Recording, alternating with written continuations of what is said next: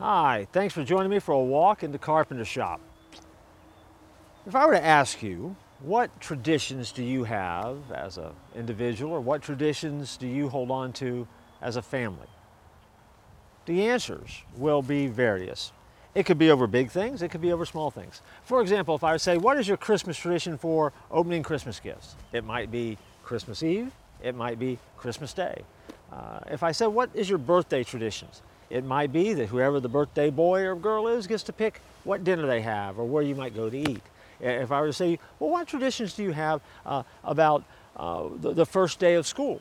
If you're a parent, you know, you might have a picture of your child standing in front of the front door on the first day of school that you've taken every year of their life as they've gotten older. Traditions. Maybe you have all of your meals around a dinner table, and that's how you have a family dinner. Uh, maybe your tradition is dinner every night on TV trays, and maybe you just watch TV and chat and talk as you eat, and maybe you've never sat around the table your entire life. Uh, maybe you eat every meal in your car, and you never are home at dinner time anyway because your work schedule doesn't allow it, but that becomes the tradition you have of eating dinner.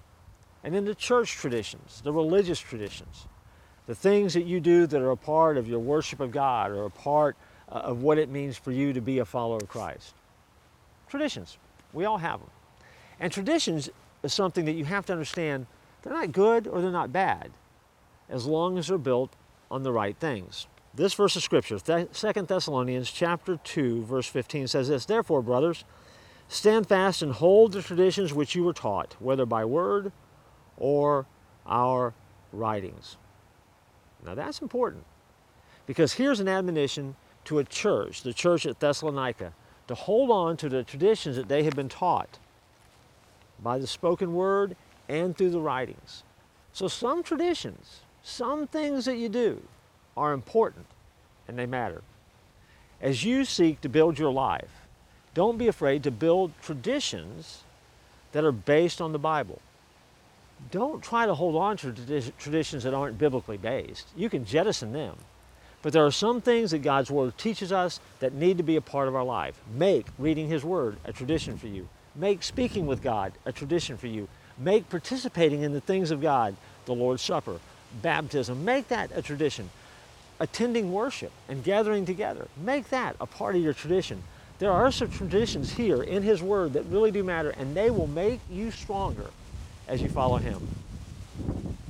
From a non traditionalist, hear me when I say, not all tradition is bad. Hold on to the ones that draw you closer to Him. And don't hold on to tradition for tradition's sake. Instead, hold on to those things that Jesus say matter the most. And you'll discover that tradition is a part of the spiritual walk and your spiritual fiber that makes a difference. Something to think about. Join you next time here in the Carpenter Shop.